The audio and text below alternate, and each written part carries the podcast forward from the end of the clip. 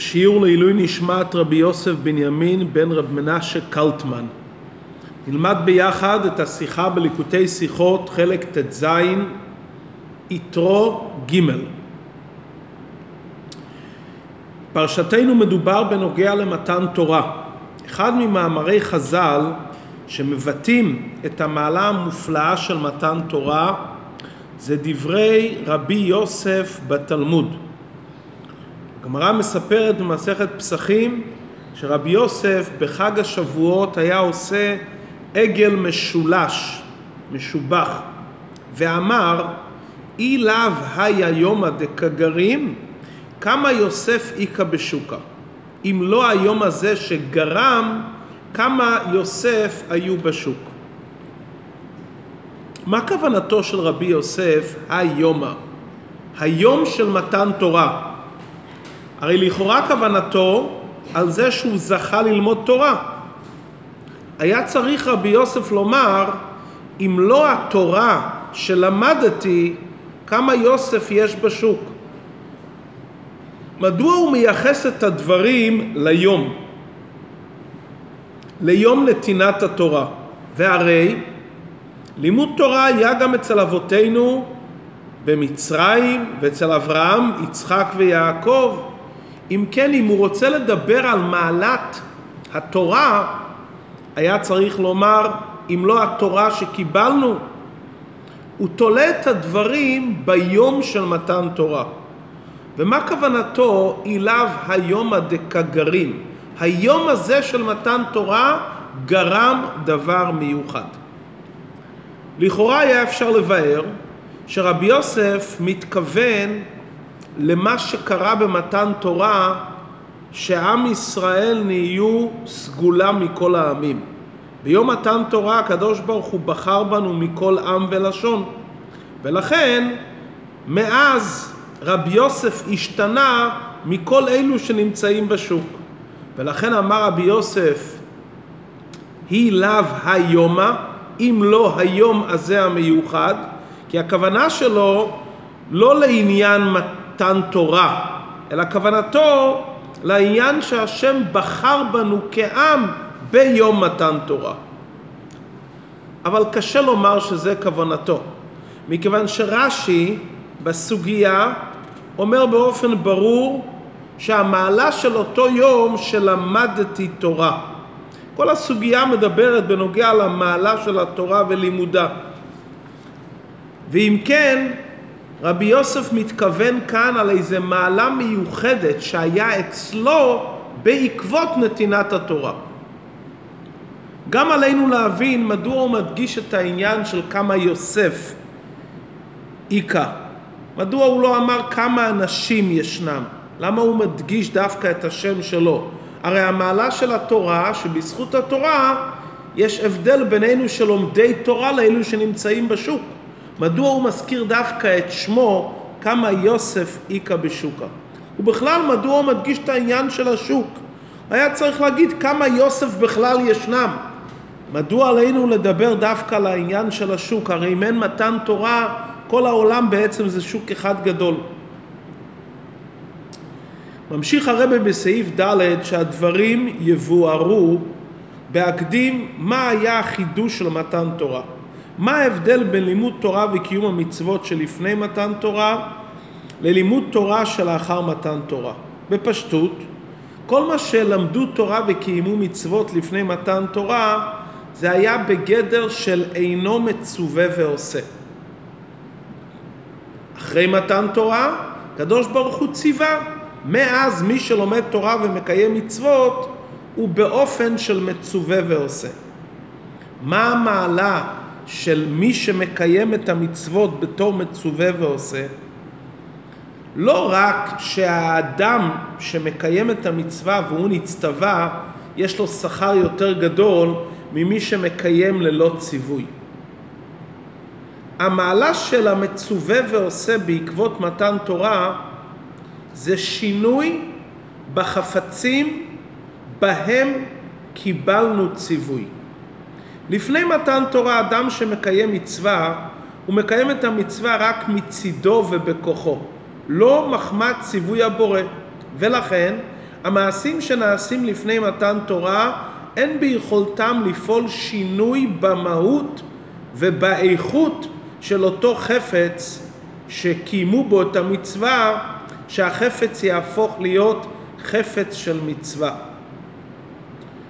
אדם שקיים מצווה לפני מתן תורה, יש כאן שינוי ביחס לאדם. הוא עושה דבר, אבל החפץ לכשעצמו לא השתנה. זה לפני מתן תורה. אחרי מתן תורה, שעם ישראל נצטוו במצוות תעשה ובמצוות לא תעשה, נגרם שינוי לא רק באדם שמקיים את המצווה, לא רק שהציווי נעשה על ידי אדם, אלא ברגע שהקדוש ברוך הוא ציווה אותנו לקיים מצוות ולא לעבור עבירות, יש ביכולתנו לשנות את החפץ שעושים את המצווה. ולאידך אם חס ושלום עושים עבירה בחפץ מסוים, משנים את מהות החפץ. כשיהודי מקיים מצווה, הוא עצמו המהות שלו משתנית. לא רק שהדברים נעשים על ידו, אלא הוא משתנה בתור עושה המצווה, וגם החפץ שהוא עושה איתו את המצווה משתנה, נהפך להיות חפץ של מצווה. לאידך אם חס ושלום אדם עובר עבירה, המעשה של העבירה זה לא רק באדם שעובר את העבירה, אלא זה פועל בחפץ שבו נעשה העבירה, שהחפץ משתנה ונעשה דבר מתועב. כלומר, הגדר של מתן תורה שינה את מהות האדם והעולם. ולא רק שהדברים נעשים על ידי האדם, אלא נעשה פה שינוי במהות של הדברים. על פי זה נבין, מה שלמדנו כבר במקומות שונים, שאברהם אבינו רצה להשביע את אליעזר, הוא רצה להשביע אותו בנקיטת חפץ של מצווה, שהוא ילך לשליחות להביא כלה ליצחק. הוא אמר לאליעזר, שים ניידך תחת ירחי. לכאורה זה לא מתאים, זה הפך הצניעות. אברהם אבינו הרי קיים את כל התורה, והיו לו עוד כל מיני חפצים של מצוות שהוא היה יכול להשפיע בהם את אליעזר.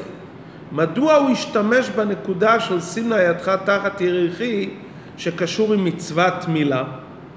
לפי דברינו הדברים מובנים. כל המצוות שאברהם אבינו קיים זה לא היה בגלל ציווי הבורא, הוא עשה את זה מצד עצמו. ואפילו אברהם אבינו מצד עצמו אין בכוחו לשנות את החפץ שיהיה חפץ של מצווה. הדבר היחיד שאברהם אבינו עשה על פי ציווי השם, מצוות מילה. ומכיוון שהוא נצטווה, נעשה כאן חפץ קדוש. ולכן אברהם אבינו אמר לו, שים לה ידך תחת ירחי, כי זו הייתה מצווה ששינתה את מהות הדברים. נכון, מה שאנחנו היום מלים זה לא בגלל שאברהם אבינו מל את עצמו ואת אנשי ביתו. למרות שהקדוש ברוך הוא ציווה אותו. אנחנו מלים כי הקדוש ברוך הוא ציווה את משה רבינו במתן תורה. כי שלימות העניין לשנות חפץ בעולם זה רק בדברים שנצטווינו במתן תורה. מה שהקדוש ברוך הוא אמר לאברהם אבינו בנבואה זה מצווה פרטית לאיש פרטי, ואינו דומה מצווה פרטית לאיש פרטי לציווי הקדוש ברוך הוא במתן תורה על ידי משה רבינו, שניתנו כל התרי"ג מצוות לעם ישראל, שאז קיבלנו את הכוח לשנות את המהות של העולם ואת המהות של החפצים שאיתם אנחנו עושים את המצוות.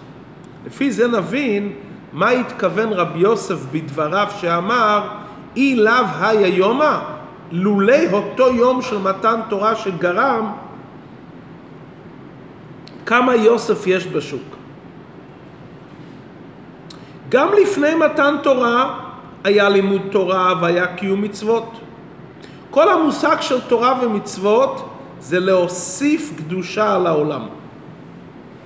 אבל ההוספה של הקדושה שהייתה לפני מתן תורה מכיוון שהלא היה ציווי אלוקי, ההוספה הייתה הוספה כמותית באופן כזה שהעולם נשאר שוק בדיוק כמו לפני הלימוד ולפני קיום המצוות.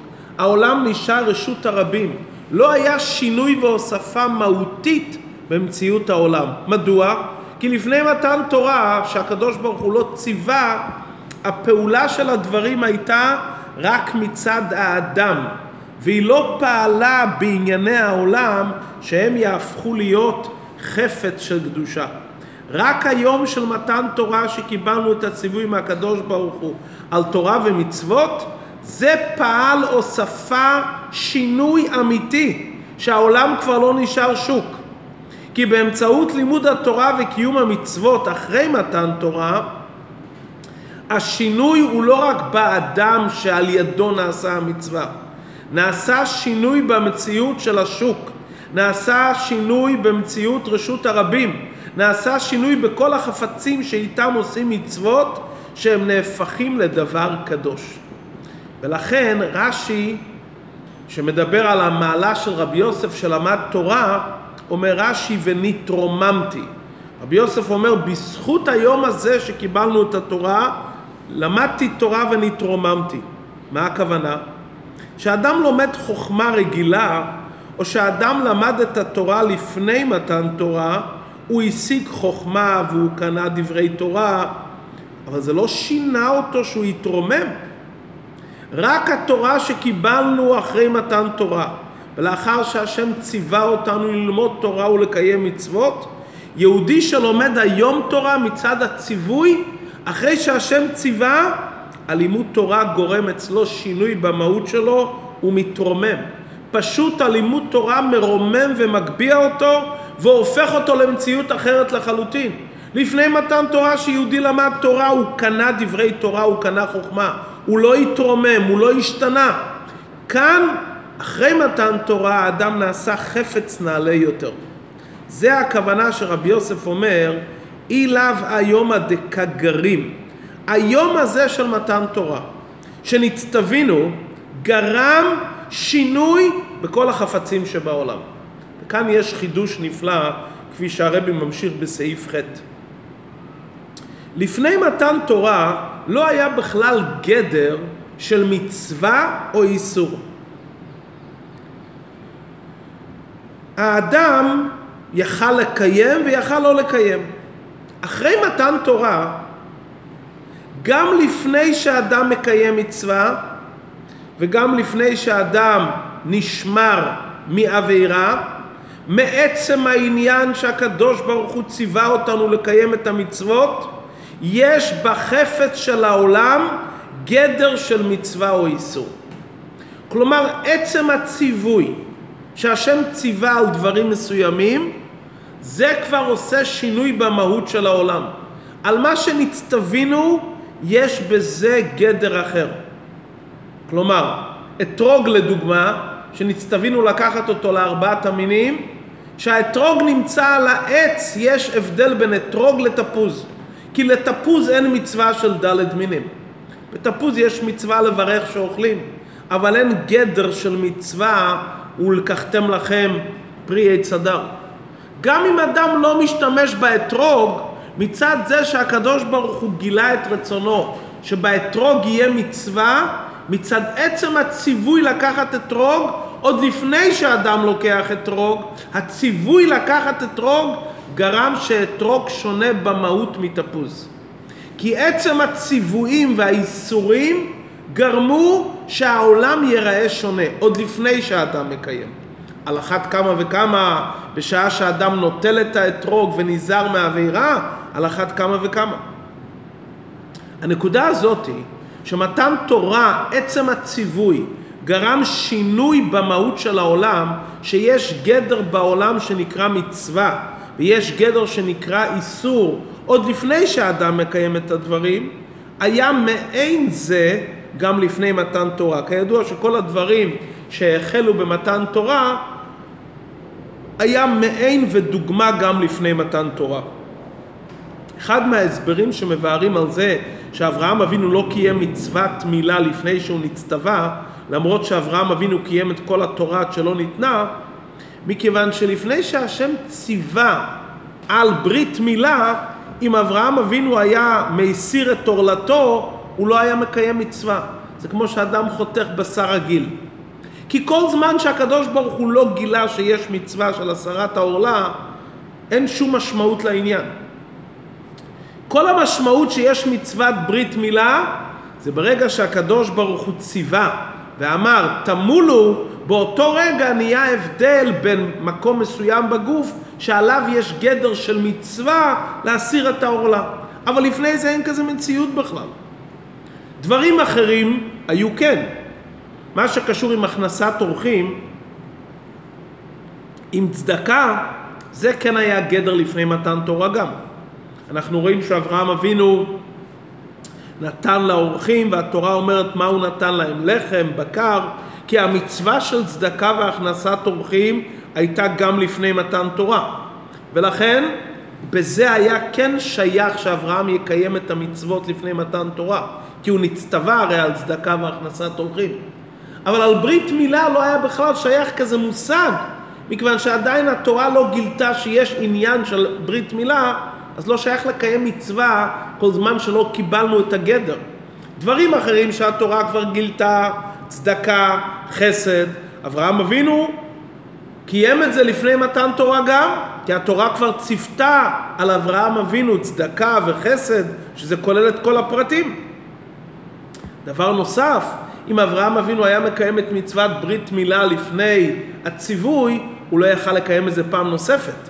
כל המצוות כולם, גם אם הוא יקיים פעם אחת לפני הציווי, הוא יוכל לקיים פעם שנייה. כאן בהסרת העורלה, אם הוא מסיר את העורלה, הוא מפספס, מחסיר את המצווה שהשם מצווה אותו לקיים את המצווה. אחרי מתן תורה, ציוויי התורה הם לא רק איסור או מצווה על האדם. מאז שהשם ציווה, כל החפצים שבעולם, שהשם אמר לא לעשות איתם משהו, הם מתועבים. הם מאוסים. כי הקדוש ברוך הוא אמר שהדבר הזה לא ייעשה. אז באותו רגע הדבר הזה, גם לפני שיהודי מקיים את המצווה, המהות של הדבר השתנתה. בלשון הספרות נהיה חלות של קדושה על כל החפצים שאפשר לקיים איתם מצוות, ונהיה חלות של איסור על כל הדברים שאסור לעשות איתם דברים. זה התחדש במתן תורה. בבירור שבשעה שאדם מניח את התפילין, ובשעה שאדם לוקח את האתרוג, הוא ממשיך אור אלוקי יותר גבוה. אבל עצם הציווי כבר גרם שינוי במהות הדברים. לפי זה נבין דבר תמוה שמובא במחילתא, כמו שהרבי ממשיך בסעיף ט', על הפסוק והגדת לבנך ביום ההוא לאמור בעבור זה עשה השם לי בצאתי ממצרים שמכאן אנחנו למדים לספר ביציאת מצרים מובא במחילתא ממתי צריכים לספר ביציאת מצרים אומר המחילתא יכול מראש חודש אולי מראש חודש ניסן תלמוד לומר ביום ההוא. אי ביום ההוא אולי מבעוד יום, כלומר בי"ד ניסן מהבוקר כבר נספר ביציאת מצרים. תלמוד לומר בעבור זה, לא אמרתי אלא בשעה שיש מצה ומרור מונחים לפניך. קיום המצווה של לספר ביציאת מצרים זה בליל הסדר שהמצה והמרור מונחים לפניך. מה היה הסברה, האב אמינא של דברי המחילתא שאולי נוכל לספר את יציאת מצרים מראש חודש, או שלב ב' מערב פסח מהבוקר, והמחילתא מגיע למסקנה לא. סיפור יציאת מצרים זה רק בליל הסדר שמצא ומרור מונחים לפניך. לפי דברינו הדברים מובנים. מה אמרנו? מאז שהשם מצווה דבר, נהיה שינוי במציאות העולם. ברגע שבראש חודש ניסן הקדוש ברוך הוא ציווה על עשיית הפסח, על אכילת הפסח, על המצה ועל המרור, מצד הציווי נתחדש בראש חודש ניסן הראשון, שיש כבר בעולם מציאות של חפץ שנקרא פסח, מצה ומרור. זה לא היה אצל אבות העולם.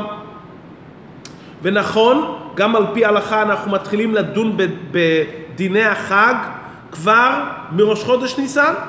אז היה הווה אמינא לומר, אם התורה ציוותה וחידשה שיש מציאות של פסח, מצה ומרור. מתי סיפרו לנו את זה? בראש חודש ניסן, אז אולי כבר מראש חודש ניסן יש כבר גדר של דבר כזה בעולם, אז גם הסיפור של יציאת מצרים, אולי יש לזה כבר מציאות, ואפשר לספר על זה כבר מראש חודש ניסן. כי התורה כבר גילתה לנו את המהות הזה של פסח מצה ומרור, ואמרנו שמאז שהתורה מדברת חלה המציאות הזו בעולם, גם אם עדיין לא הגיע פסח, אז אולי כבר מאז אפשר כן לקיים את המצווה של סיפור יציאת מצרים, כי התורה משנה את המהות מעצם הציווי של הדברים.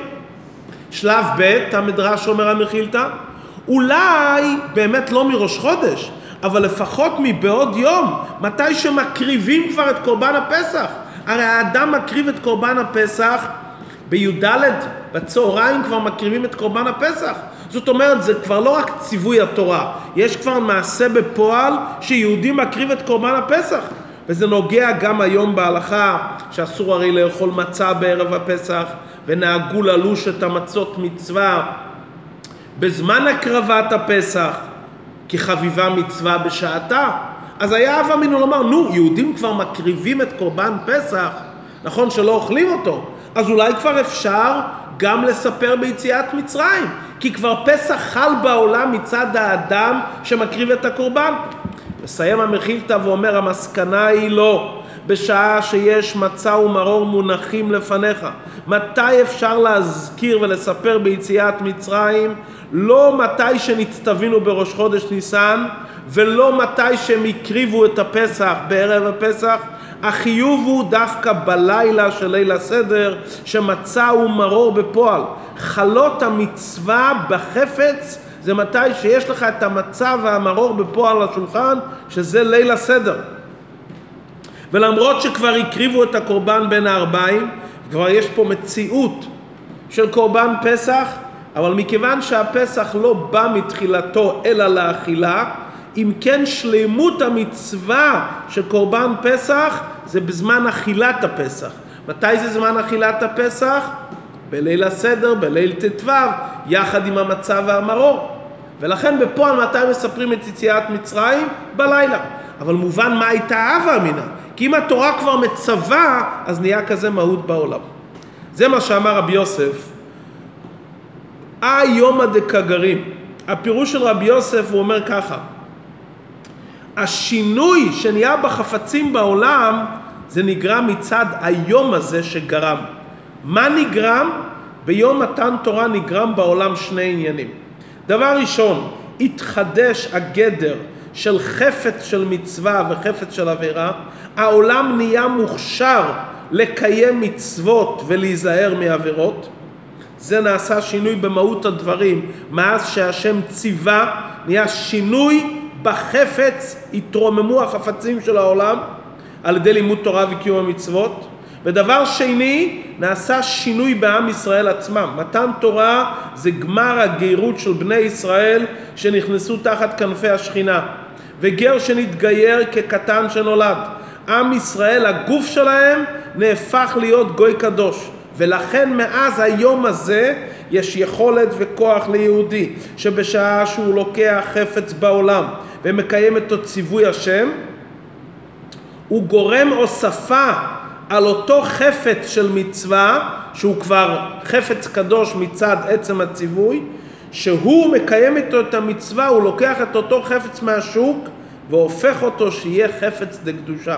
ככה גם היהודי שלומד תורה בפועל, למרות שהוא קדוש מצד עצמו, חלק אלוקה ממעל ממש, ברגע שהוא לומד תורה, התורה גורמת אצלו שינוי ועילוי והתרוממות בעצם המהות שלו כי הוא קיים את המצווה של לימוד תורה. אם כן הבנו את דברי חכמינו, יום הדקגרים זה יום שגרם שינוי במהות החפצים שבעולם, החפץ של העולם השתנה מצד הציווי האלוקי. מה שנשאר לנו עדיין להבין, הכל טוב ויפה, אבל למה רבי יוסף מספר את זה? הרי יכלו לספר את זה עוד הרבה תנאים שהיו לפני רבי יוסף. אלו שהיו אחרי רבי יוסף המוראים, אז אין כזו קושייה, כי רבי יוסף כבר אמר את זה. אבל היו לפני רבי יוסף האמורה, היו עוד האמורים, והיו תנאים. לא מצינו שאף אחד מהם מדבר על היום של מתן תורה שגרם שינוי בכל מהות וחפץ של העולם, שהפך חלות של חפצים של מצווה. הדברים יובנו בהקדים עוד חקירה מאוד מעניינת. אמרנו שמתן תורה גרם שינוי בחפצים שבעולם. האם זה רק מי שמצווה ועושה, הוא גורם שינויים בחפצים שבעולם, או שגם מי שלא מצווה יכול לעשות שינויים בחפצים שבעולם. זאת אומרת, אפשר לומר שמתן תורה גרם שינוי במהות, שמאז כל יהודי נתקדש בקדושת הגוף, ונהיה פתאום גדר של קדושה בחפצים בעולם, ממילא זה יכול לחול על ידי כל אחד, גם מי שלא מצווה ועושה, כי פשוט מתן תורה גרם שינוי בחפצים שבעולם, או שכל מה שדיברנו לעשות שינויים בחפצים שבעולם, זה רק על ידי מי שמצווה ועושה. מה יהיה ההשלכה המעשית? מי שפטור. נשים הרי פטורות ממצוות עשה שהזמן גרמה. אבל מותר להם לקיים מצוות מסוימות גם שהן פטורות. האם מצוות שנשים עושות שהן פטורות, האם הם גורמים שינוי בחפץ? לדוגמה, אישה תיקח אתרוג. אתרוג ידוע שאסור להשתמש בו כל היום שמברכים אותו, מברכים, אסור להשתמש באותו אתרוג. אז יש לנו ספק להגיד האם מותר, האם להסתפק, האם באתרוג של אישה שהיא בירכה על זה, האם יש בזה קדושה? זאת אומרת, האם על ידי הציווי שהיא קיימה את המצווה, על ידי זה נעשה שינוי בחפץ של האתרוג. אותו דבר בנוגע לסומה. הרי ידוע שיש ספק אם סומה פטור מכל המצוות או לא. לפי הדעה שאומרת שסומה פטור מכל המצוות, יהיה לנו שאלה האם קיום המצוות של העיוור משנה את המהות של העולם, כי הרי הוא לא מצווה ועושה, מצווה ועושה. רבי יוסף בהתחלה אמר, מי שיאמר לי שההלכה כמו רבי יהודה, שסומה פטור אני אשמח, כי אני לא מצווה ואני עושה. לאחר ששמעתי דברי רבי חנינא, שגדול המצווה ועושה יותר מי שאינו מצווה ועושה, מי שיגיד לי שאין הלכה כרבי, כרבי יהודה, אני אשמח, כי אני רוצה להיות בגדר מצווה ועושה. כלומר, רבי יוסף היה מסופק עם ההלכה כמו חכמים, שסומה חייב במצוות, או כמו רבי יהודה שפטור מהמצוות. הוא עצמו היה עיוור, רבי יוסף. אז הוא רצה לדעת כפי מי ההלכה. הוא אמר, מי שיאמר לי הלכה כרבי יהודה, אני אשמח מאוד. רבי יוסף אומר ככה, אי לאו היומא דקגרים, כמה יוסף היכה בשוקה. מתן תורה קידש את עם ישראל בעצם. התחדש גדר של מצווה מצד ציווי השם. אומר רבי יוסף, אפילו אני שאני עיוור, היות והקדוש ברוך הוא שינה את המהות של העולם, אז זה גורם שינוי שהתרוממתי בזכות לימוד תורה. אני מקיים מצוות גם אם אני לא מצווה, אבל מכיוון שמתן תורה גרם שינוי במהות הדברים, אז גם מי שלא מצווה, שהוא מקיים מצווה, הוא גורם שינוי. אם כן, רבי יוסף רוצה לומר, גם אלו שאינם מצווים ועושים, אבל מכיוון שמתן תורה גרם שינוי במהות הדברים, לכן נעשה שינוי גם שהמצווה נעשית על ידי מי שאינו מצווה ועושה.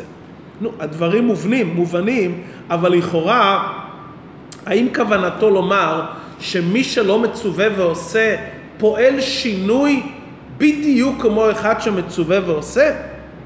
לכאורה הרי מי שמצווה ועושה יכול לעשות יותר, כי הוא מצווה ועושה.